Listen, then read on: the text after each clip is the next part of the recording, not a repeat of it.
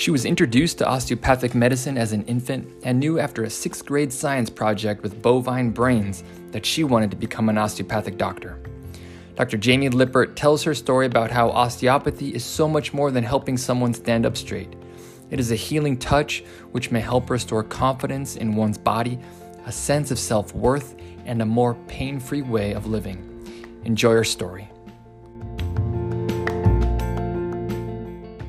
Thank you so much for being here on the podcast. Oh, it's my pleasure. Thank you for asking me. Yeah, and so I have a quick introduction about you and your just your biography. So you graduated from Metro Health Hospital Family Medicine OMM residency program. And I'm not going to mention the year, Dr. Lippert. That's okay. It was 2004. she was the chair, or continues to be the chair of the Department of OMM at Metro Health Hospital. She was the program director of the Metro Health Residency Program, currently a residency faculty physician here at MSU, the recipient of the A.T. Still Award, and was named Medical Education Physician of the Year at Metro Hospital, and finally is a physician volunteer of Spartan Street Medicine. So the list goes on and on, but I had to stop somewhere. well, I am no longer um, affiliated with Metro Health Hospital. That that ended in 2010 when I moved with my family to Green Bay, Wisconsin. But I enjoyed my time at Metro for sure. Okay. Okay, fantastic. Well, thanks again for taking time out of your busy schedule to be here and tell us your story about how you came across OMM and how you decided to choose it as a career. Mm-hmm. Well, thank you.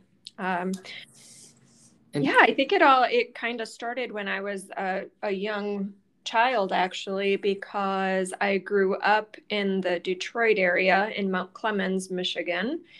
And there were many primary care physicians in that area who were osteopathic physicians and my primary care as a as a young person and all the way through high school was always through an osteopathic um, family medicine specialist. So that's just okay. the my frame of reference um, for medical care. That's just kind of really? the um, yeah just kind of the environment i was raised in. And and where did you grow up here in michigan? Mount clemens. It is about maybe 30 miles northeast of Detroit. Okay. And mm-hmm. did your parents want to take you to an osteopathic physician for a specific reason? No, actually, that was just our, our family doctor. I'm the youngest of six children.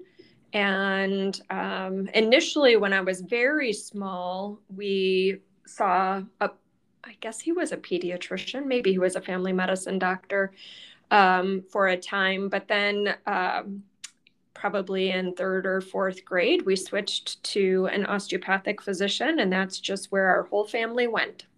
Wow. Mm-hmm. And so, was there something when you were young that stood out to you about these physicians? I guess, mm. did you have mm-hmm. anything to compare them against, or like other, I guess, allopathic physicians, or? No, I didn't really understand what an MD was until I yeah. was in kind of later middle school and I was interested in becoming a physician. I just always assumed that I would, you know, go to osteopathic medical school because that was the only real medicine I understood or knew. Yeah. So I didn't really know the difference until I I was older, um, but kind of in the reverse of what most people experience. Most people yeah. know what an MD is, and they have to kind of um, discover osteopathy. But I I was the reverse of that. Yeah, and and probably I'm guessing a lot of that is because of Michigan State University Osteopathic Medical School being mm-hmm. here since what 1969. Right. Yeah. So I, I of course would never have had that appreciation as a person sure. just growing up in the area, but now sure. that I have learned more, um, the osteopathic physicians in Michigan really kind of um, they out of necessity banded together and contributed financially to first of all open their own hospitals because DOs were not invited to medical staffs at other hospital systems back in those days, and then to start their own medical school which mm-hmm. eventually became MSU COM. Yeah. Right. Yeah. And so going back to your childhood, what mm-hmm. What was it at such a young age that made you think, hmm, I want to become a doctor? well, uh, my best friend and I in sixth grade did a science project together uh, on the human brain. And as part of that, we uh, went to a butcher shop and asked if we could have some uh, cow brains. And so we were we were given a, a couple of bovine brains and I was completely captivated by the function of the brain and the morphology and you know just on a gross level the tangible feel of that tissue. I just was like oh my gosh i totally want to be a neurosurgeon really? um, and yeah. this is eighth grade sixth sixth grade wow. sixth grade yeah yeah so i started you know talking to my own physician about you know what it was like to be a doctor and um, of course, I knew I was going to be an osteopathic physician just because that was my frame of reference. And um, I just never really looked back from that from that mm-hmm. point. Yeah. Mm-hmm. And so I have to ask you, are your parents physicians? No, actually, I was the first person in my family to go away to college. Um, my mother had gone to school all through raising her family. Um, she is a teacher and educator and was a principal. My father um, left school, left formal education at the age of 12 so that he could work for his family. Mm-hmm. And he was a very successful but hard, hard, hard working um, construction worker um, in the Detroit area, Flint, Michigan, Ionia, Michigan, um, all his working career. So he he left school at a young age, but was incredibly talented. Um, kind of mechanical mind that I think I might have gotten a little bit of. Sure. And so they were were they very excited for you to pursue this dream of becoming a doctor, fully oh, supportive and Oh yeah, yeah. My all my brothers and sisters. I'm I'm 8 years younger than my youngest sibling. So all of my brothers and sisters are like extra sets of parents for me. and so I was raised, it took a lot of people to raise me, Ben.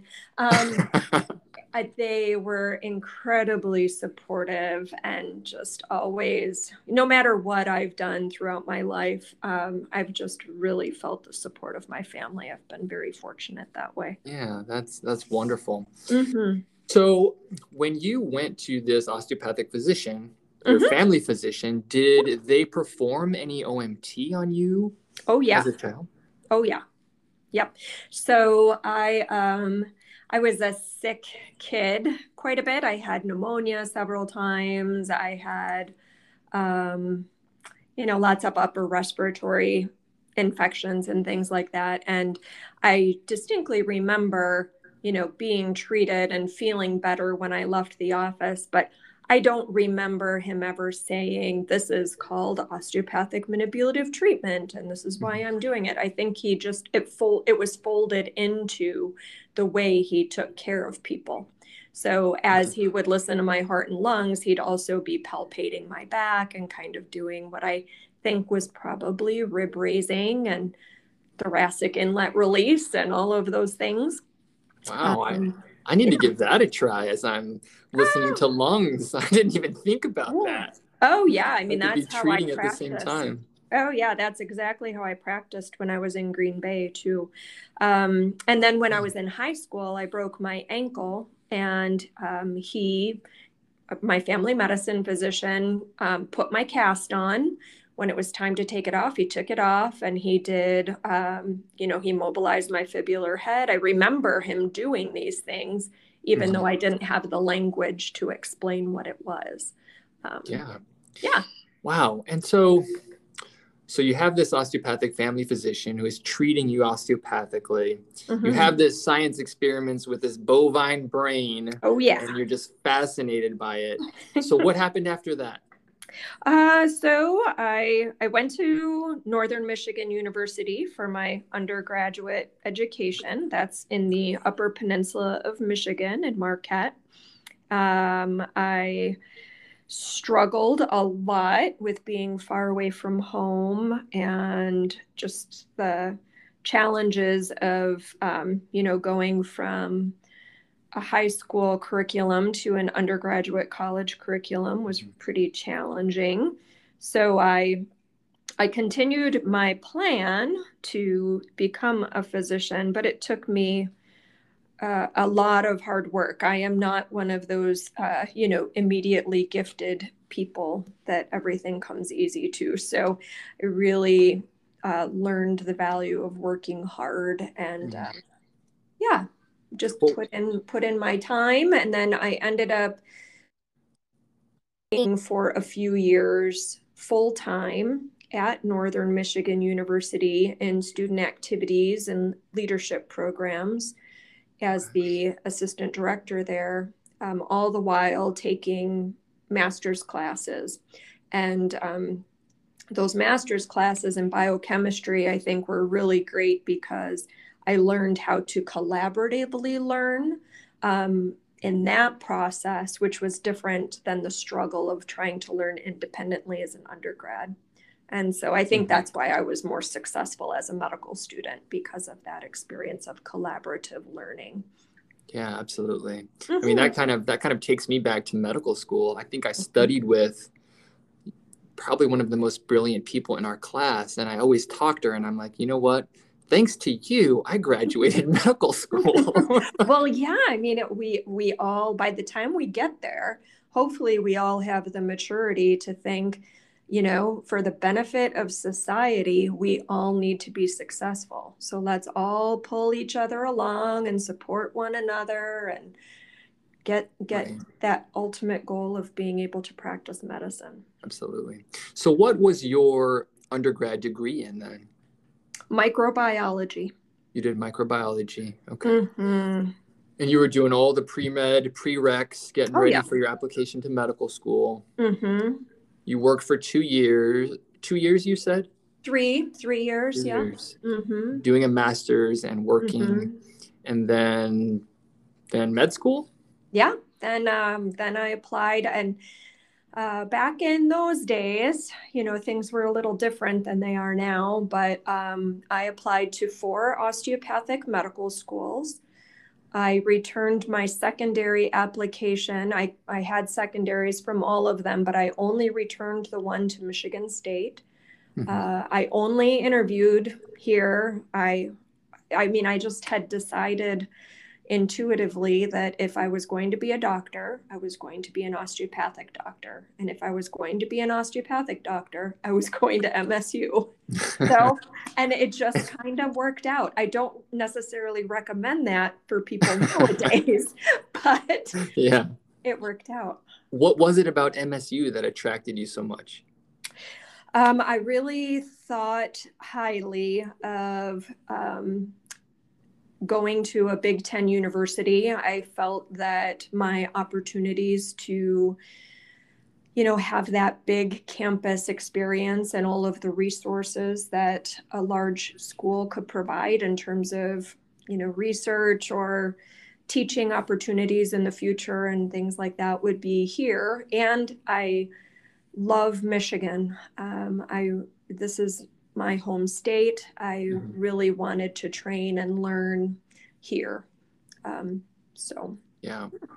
Michigan is beautiful. I, I moved here from mm-hmm. Alaska and I was a little hesitant. I'm like, I'm not sure if, how how life's going to be in Michigan, but the more that I am mm-hmm. here, the more I am falling in love with the state, with the beautiful lakes and the Upper Peninsula, which I explored last month. Yeah, isn't so, it yeah. awesome? It is awesome. Michigan mm-hmm. is is awesome. Yeah. So you're at Michigan State University. Mm-hmm. Here you are in medical school. That dream that started in sixth grade is becoming a reality. Yeah. And when you went into when you started OPP or OMT class, what was that experience like? Well, I let's see. So I think it was in orientation actually. We had a small time, a small amount of time dedicated to talking about osteopathic manipulation, OMM, osteopathic philosophy.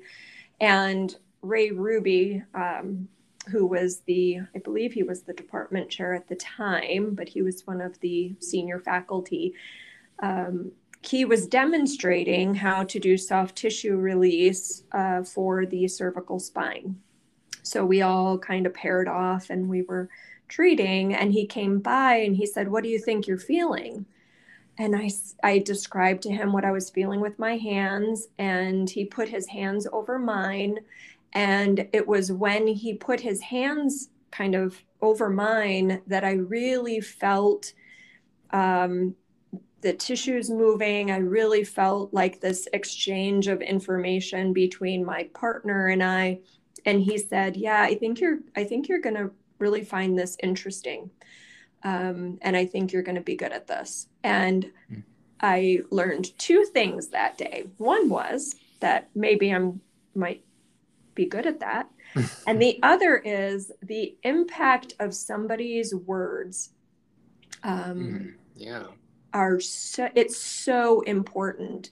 And I have carried that with me uh, my whole career that the things that I say and the things that um, people hear from me are really, really important. And um, so yeah so i kind of yeah you you definitely embody that dr lippert. Oh, um, i've often told you i you're always happy always a breath of fresh air for the clinic and and those around you. Um, that's kind of you. Thank you. yeah so that was that was before med school had even started then yeah i mean it really we hadn't started classes yet i was scared to death of school oh my gosh i thought oh, I'm not, I had no confidence. But um, once we got into classes, um, I felt better. I studied with my colleagues that I had studied with in our master's program at Northern Michigan. The three of us came here together. Oh, nice. Um, so that was really helpful. And then OMM Lab just became my uh, safe harbor. You know, if I felt like I was really struggling in other areas. I when I got to OMM Lab, I had confidence there. I had uh, great curiosity there. It just helped to anchor me. Yeah.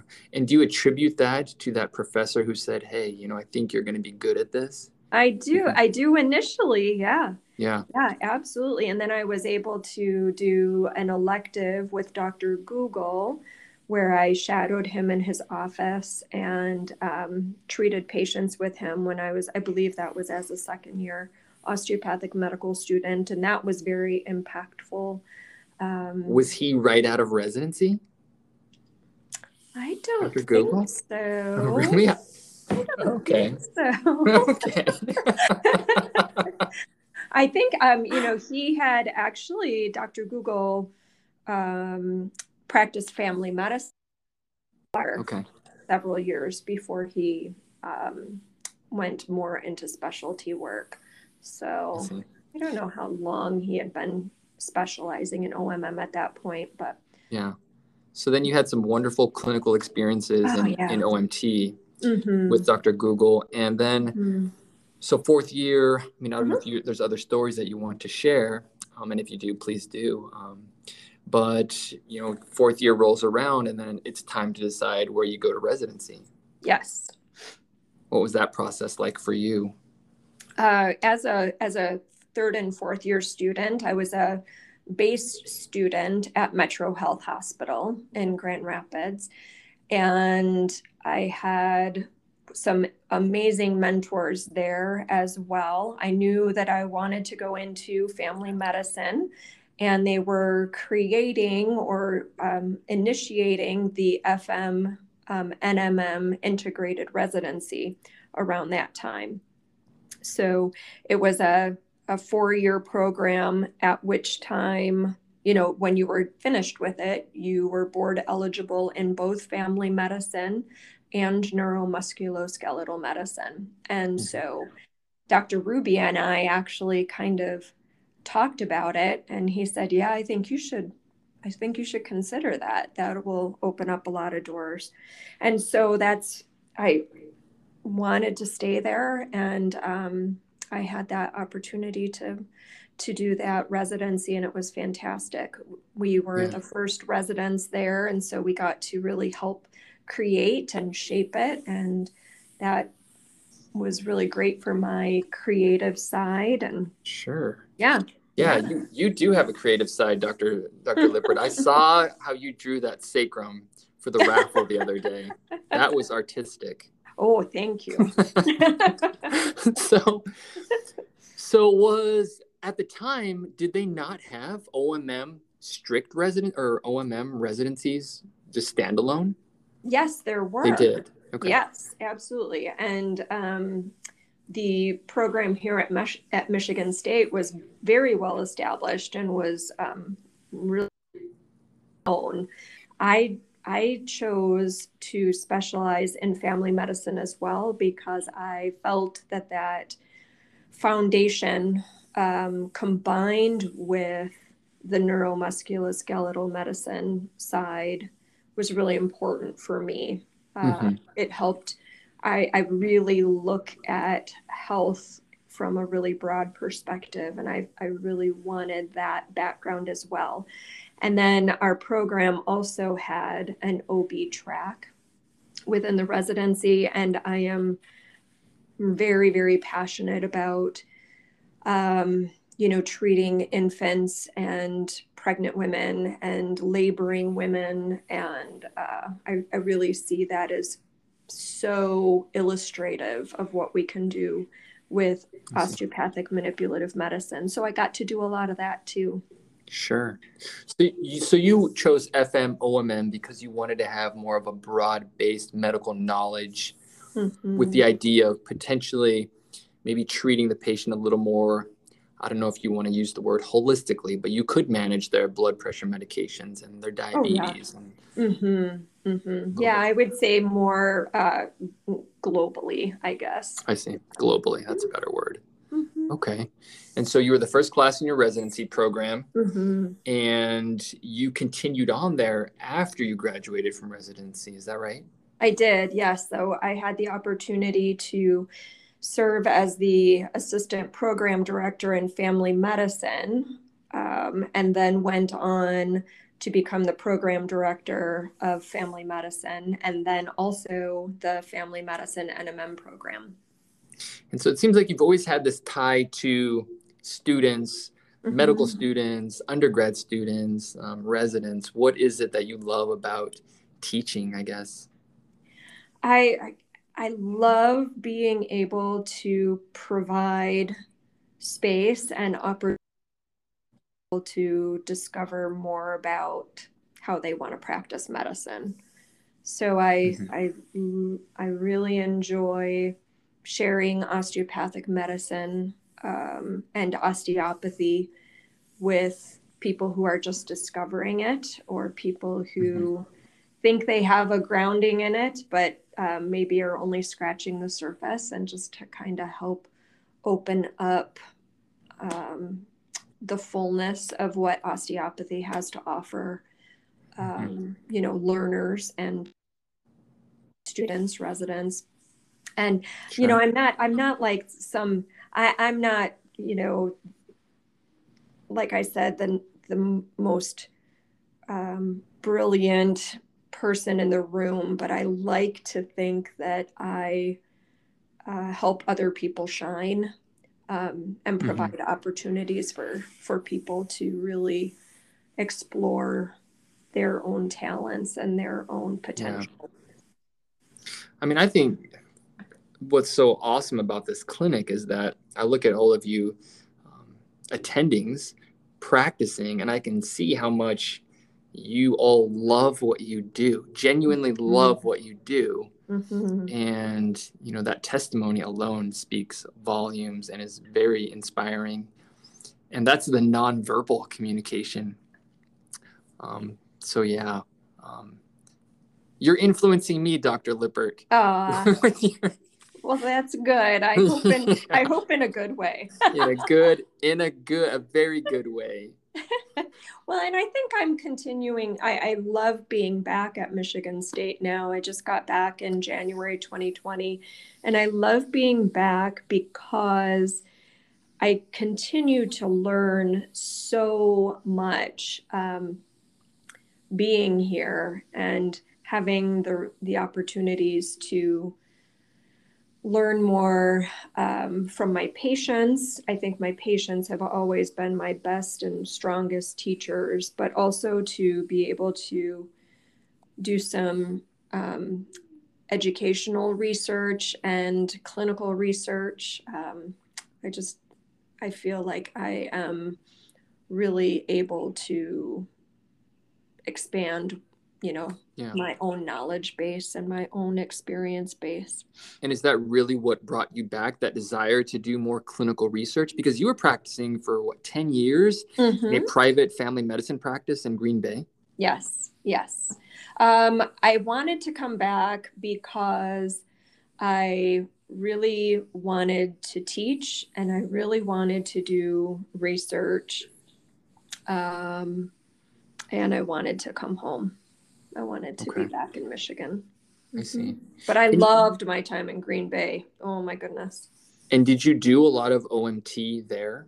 Yes, yes. So um, I took that experience from my own healthcare as a child and young adult and um, really wanted to take care of people in that way. I really wanted to, when I saw my patients with hypertension, I wanted to, you know, look for somatic dysfunction from T1 to T5 and treat it mm-hmm. out. I wanted to look for Chapman's reflexes when I saw people with abdominal pain and see if it would really help me tease out is this an ovarian issue or is this an appendix issue? I I really wanted to fully appreciate osteopathy within that primary care setting. And I had that opportunity um, time and time again. Treated everybody with sinusitis, treated all the babies with otitis media, um, all the while that I was also listening to their heart, looking in their ears, you know, doing yeah. all the patient education piece. Um, and then I also because I was doubly board certified, I also was able to accept consultation from my colleagues for neuromusculoskeletal um, issues. Mm-hmm. And I became um, involved in the concussion team um, in our health system. So I did a lot of the uh, cranial work for folks that had head trauma. Okay. Mm-hmm. Is there any one particular patient interaction that stands out in your mind over that 10 year span? Oh my goodness. oh. And if not, that's fine. I mean, they're just all so um, all so valuable. I mm-hmm. I remember um, seeing a family that they had brought their baby in to be seen. Baby had a fever, and they were seen by uh, another um, colleague in our health system. And they were given, you know, guidance on, well, this looks viral, you know, go on home, take care of, you know, call us if these things happen. And that baby kept getting worse. And so they brought the baby in to see me. And he had a high fever, no other sign of, you know, I couldn't say, well, it's obvious that it's an ear infection, or mm-hmm. there was just no other sign of illness. And I put my hands on the baby's head and uh, I felt so much dural tension in that baby and so much um, restriction. And I, I said, I, I think we need to get your baby to the hospital, to the emergency department. And that baby um, had was diagnosed with meningitis and did well, did well uh, mm-hmm. extremely well and continued to be my patient for the entire duration of my time there. Um, wow. But I was so grateful for my osteopathic training um, mm-hmm. so that when I put my hands on that child, I knew that there was something, um, you know, really going on there.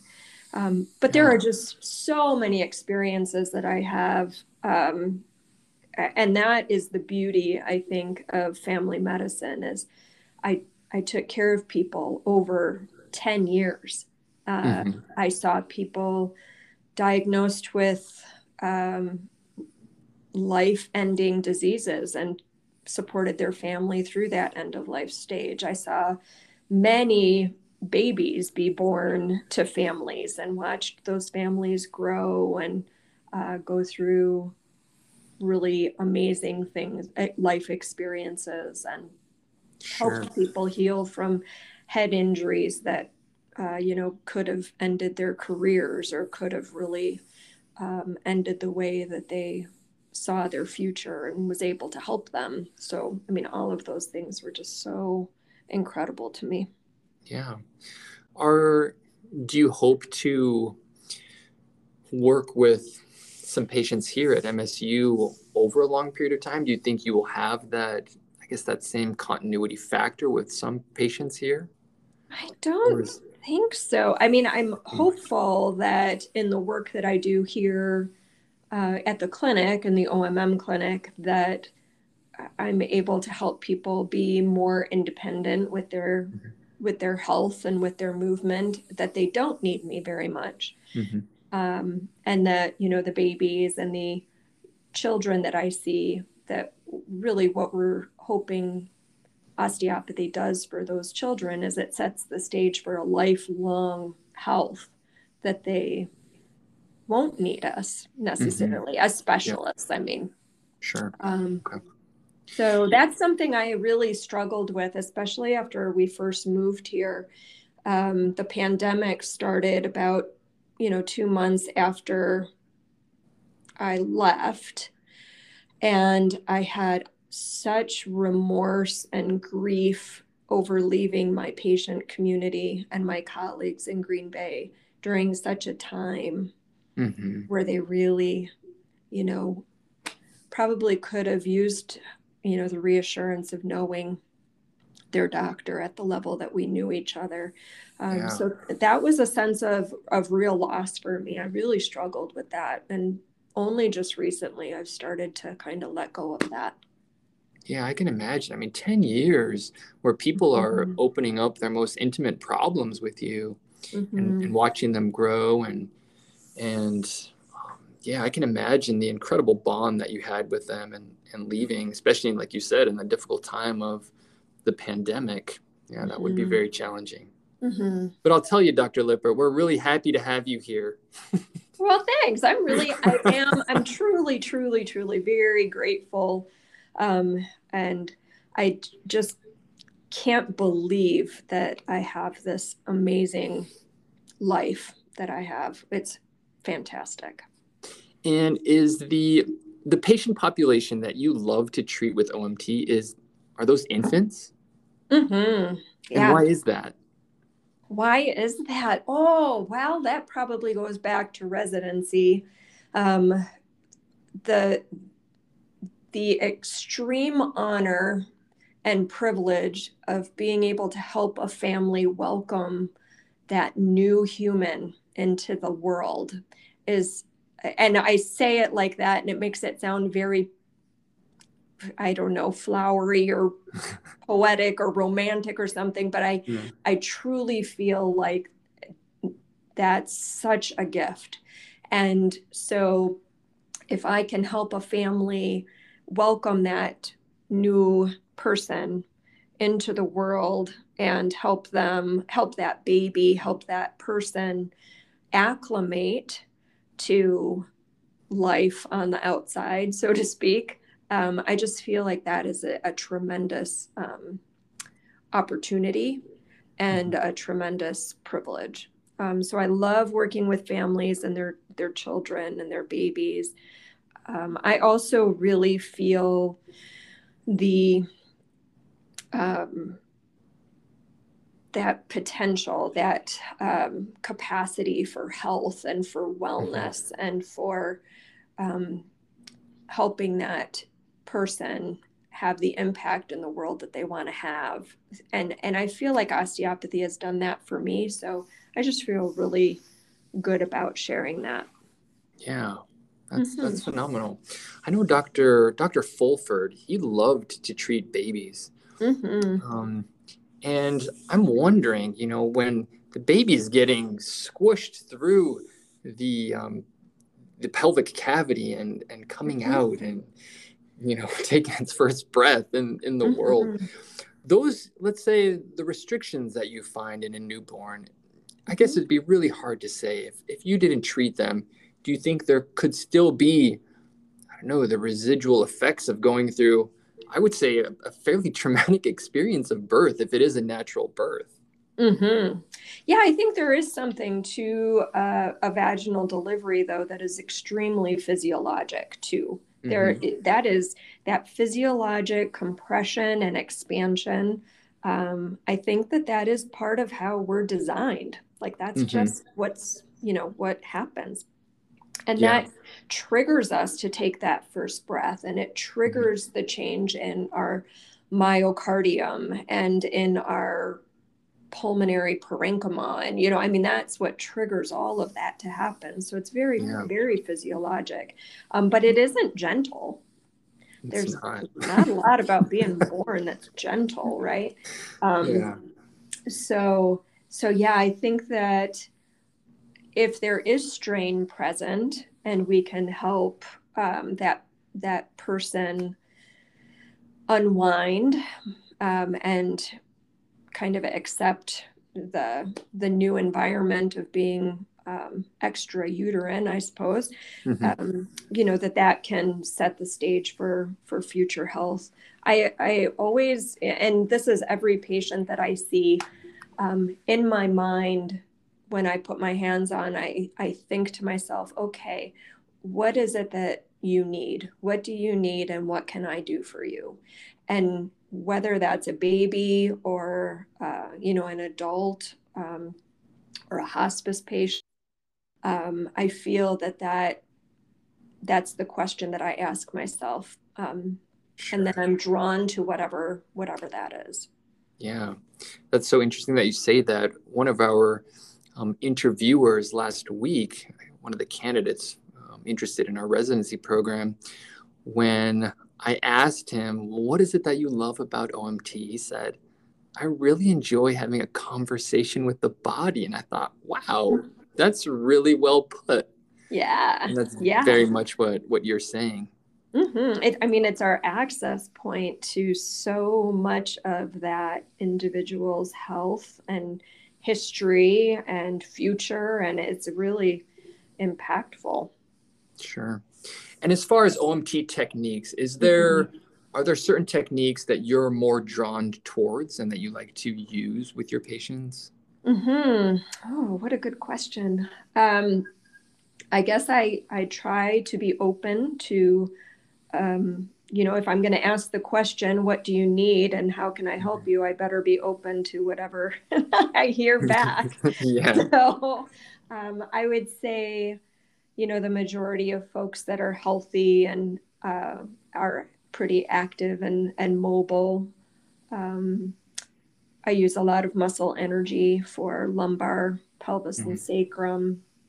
I use um, myofascial, ligamentous articular strain, um, BLT for ribs and thorax, and um, lots of lots of cranial like balanced membranous and um, mm-hmm. ba- balance fluid techniques for sure. for lots of different things. So it really depends on what I hear back from the patient yeah. when I ask them what they need. And can you go into a little more depth, Dr. Lippert, into what what we exactly mean by having that conversation with the body. Is mm-hmm. that coming from you're listening to the patient's um, story of why they're in the clinic in the first place? Is it more palpatory? Is it a combination? Yeah, I think it's a combination, honestly, because the person's um, story is really important. Mm-hmm. Um, and I've heard different different osteopathic mentors of mine talk about that in different ways. Um, some have said, you know, I don't really want them to the patient to talk to me a lot. I want to just follow where my hands take me. Mm-hmm. Um, and others say, well, you have to get this really in-depth history because, you know, 90% of the story and and the treatment is going to be from their history so i think i i fall somewhere in the middle of that where i think it's important to the person's health and well-being that they tell their story and they have that opportunity to share that and i combine that with my hands and with, what i'm feeling so i might be asking them history and asking them to tell me their story while I'm palpating. And mm-hmm. that can be real informative too. You know, if a person is sure. telling me a story about how they were injured um, in a motor vehicle accident um, and how they were um, incredibly traumatized by the accident, um, you can kind of feel that fascial tension building in their system. It helps kind of guide my hands a bit. Um, mm-hmm. So sure. that helps me. That helps, I think, to guide where I'm going and what I'm going to do. It's so yeah. difficult if you just put your hands on and start looking for dysfunction because there's oftentimes so much dysfunction. Yeah. You have to find where that key is. Right. And it's so, I mean, we we both teach the the first year medical students at Michigan State University mm-hmm. in OMT techniques. And it's been so incredible to watch the students grow in their own palpatory skills where. At the mm-hmm. start, like, well, what what am I trying to feel? Mm-hmm. And then after each lab, they just get better and better and they start picking up on you know the the type one and two dysfunctions of the spine and yeah um yeah so i can only imagine how good your palpatory skills are dr lippert after all these years of treating oh. patients well i mean i think again i i think i'm still gaining skill in that area. I think every single patient that you see provides you more opportunity to develop your palpatory skill. And then yeah i think the teaching has really helped too because i'm putting my hands over the students hands and trying to help them feel things. And that um, that's a really amazing palpatory experience too it really keys in yeah. your mechanoreceptors and your proprioceptors and you feel you know so much sure sure through that and speaking of you working with the MSU COM medical students, you also do a lot of volunteer work with them doing mm. Spartan Street Medicine. I do. I'm so fortunate that within like the first week of being here, I was, like I mentioned earlier, I was so, uh, just so acutely missing my primary care patients I was so homesick for them. And one of the medical students in OMM lab said, Oh, hey, Dr. Lippert, we heard you used to be in family medicine. Would you ever want to get involved in the Spartan Street Medicine organization? And I said, Well, yeah, that sounds interesting. And it wasn't for several weeks um, before I actually went out on rounds. And actually, it was after the pandemic had started and I just love it. I love being back in that environment of of primary care and and serving a community of people who are otherwise may not have access to that kind of primary care and that opportunity to you know have somebody want to hear their story and touch them in a yeah kind, healing way instead of a, you know, discriminatory or, sure. you know, kind of traumatic way. It's really yeah. great. And I've heard you've done OMT on park benches, on mm-hmm. bus benches, and yeah, wherever wherever yeah. the person is. Yeah, I think um, treating people where they are is figurative and quite literal as well. so, yeah, it's been a really great experience. Yeah, I had the mm-hmm. privilege of going out um, with the Spartan Street Medicine a few months ago, yeah. and it was a phenomenal experience. Um, reaching out to these people um, who, like you say, otherwise may not know about or have the opportunity to to come into the clinic. And mm-hmm. I was at the the warming shelter mm-hmm. right mm-hmm. there off Michigan Avenue, and one of the you know I think you have treated the the same guy and he's like, "Oh, doc, come, come do some manipulation. I need some manipulation." You know, and, I think that that's a beautiful thing. You and I have had this conversation just this afternoon about how do you communicate what we do to yeah. people? How do you explain it in a way that um, is meaningful, uh, expansive enough to encompass everything that you know it could be, but also concise enough to be able to deliver that message. And um, I think honestly, the more people that we treat and the more people that we care for osteopathically, they share the message with others.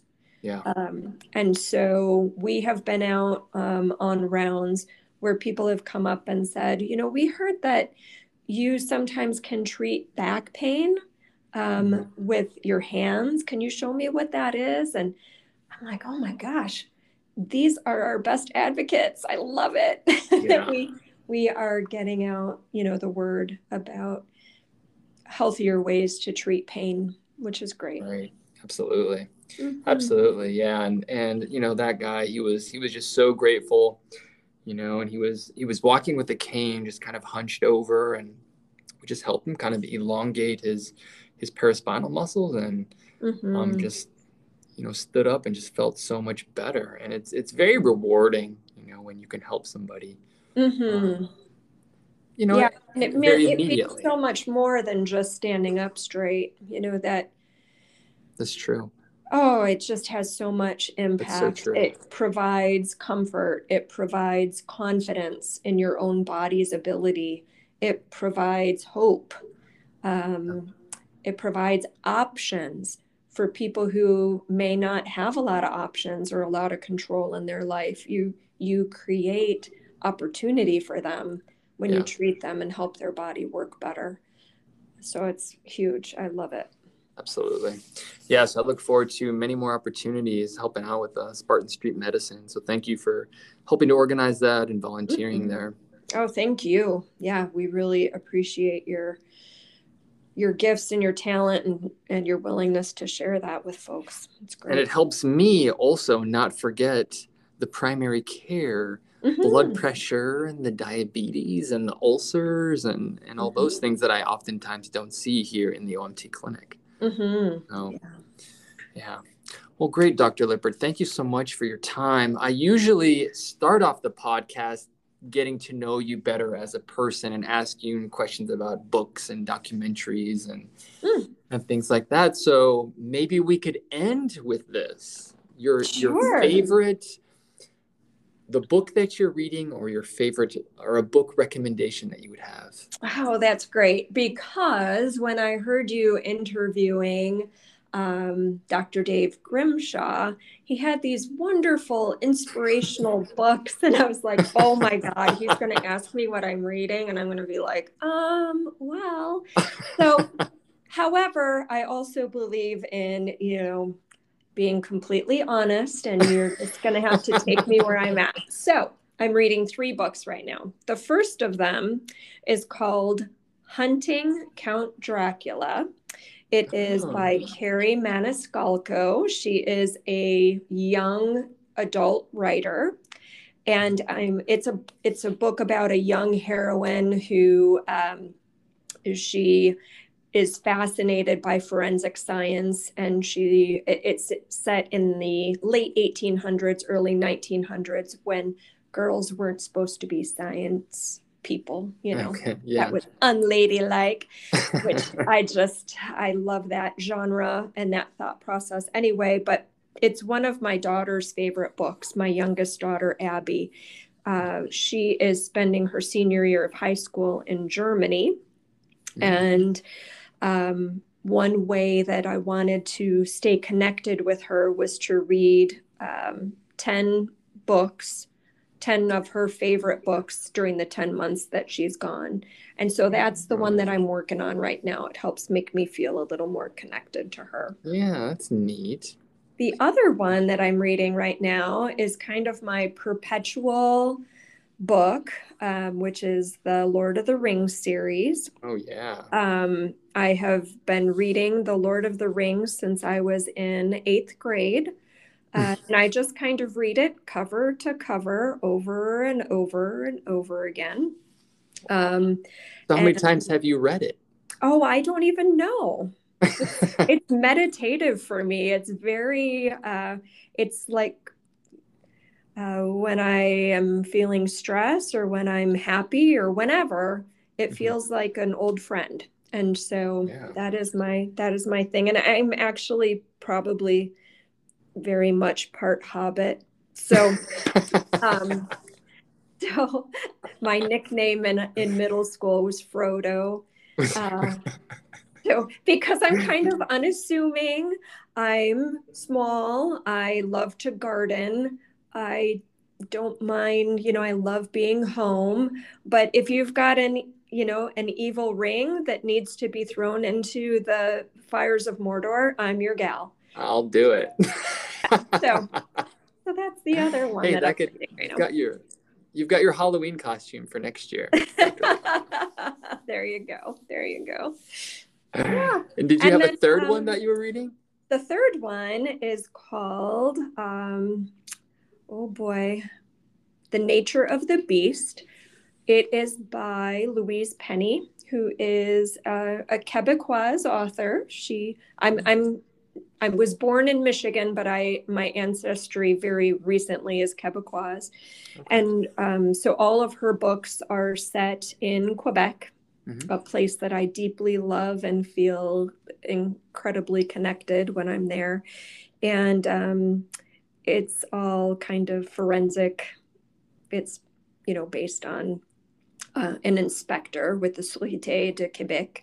And so I, I, love the whole um, genre and just hearing um, the scenes of Quebec makes me feel connected to my past. Yeah, so, absolutely. yeah. Are they eating any poutine in the book? Not much poutine, generally speaking. poutine grosses me out, actually. Um, however, I have been uh, teased a bit that I eat gravy on everything. I just not my French fries. I can't. that's just gross. So. What about a movie or documentary recommendation? Okay, so my movie, um, my movie recommendation is Singing in the Rain. Oh, nice. Gene, Gene Kelly is my favorite actor. Yeah. And uh, I love, um, you know, those 40s, 50s old time musicals um, sure. where you just get to see all of these people moving and dancing. But yeah. the, the reason is that the way his body moves and the way dancers' bodies move um, is part of what kind of inspires me yeah. um, in the work that I do. And whenever I give a, a, a, lecture on fascia, I always have my picture of Gene Kelly because it's just like this perfect illustration of how important fascia is in our body. So yeah, I'm gonna have to watch that again and look at it mm-hmm. in that light. Watch you should totally light. watch it and think about fascia. Yes, I'm gonna do that. Yeah. And then final question, Dr. Lippert, and with this we can end. Okay. A for those osteopathic medical students who, you know, maybe are not so excited about going to OMT lab and are kind of dragging their feet, mm-hmm. um, are doing it just to, to graduate, would you have any recommendations or words of wisdom for them? Mm-hmm. Yeah, I think just um, being open to learning is essential when you are going to be taking care of people. in whatever capacity. And so, any aspect of your learning that even if it's not something that you're particularly interested in or feel talented in, being open to that um, helps prepare you for the openness that you'll need as a physician. And you just might be surprised. Um, the, the tangible uh, aspect of palpation and interacting with the musculoskeletal system is our portal of entry a lot of times into being able to really partner with our patients. So don't write it off, be open. You just might be surprised. And you just might find that you have talent where you did not think you did. Yeah, absolutely. Well, thank you so much again, Dr. Lippert, for sharing your story, your kind of your your life journey in OMT and um, your enthusiasm and your excitement about the profession and your continuous joy. So thank you so much, and I can't wait to have you on again in the future. Well, thank you, Ben. I really appreciate the chance to uh, be a part of this incredible and impressive project that you have. I love it. I love your podcast. I listen all the time. I appreciate it. Thanks mm-hmm. so much. Thank you. Okay. We'll talk to you later. Sounds good. Bye bye. Bye bye.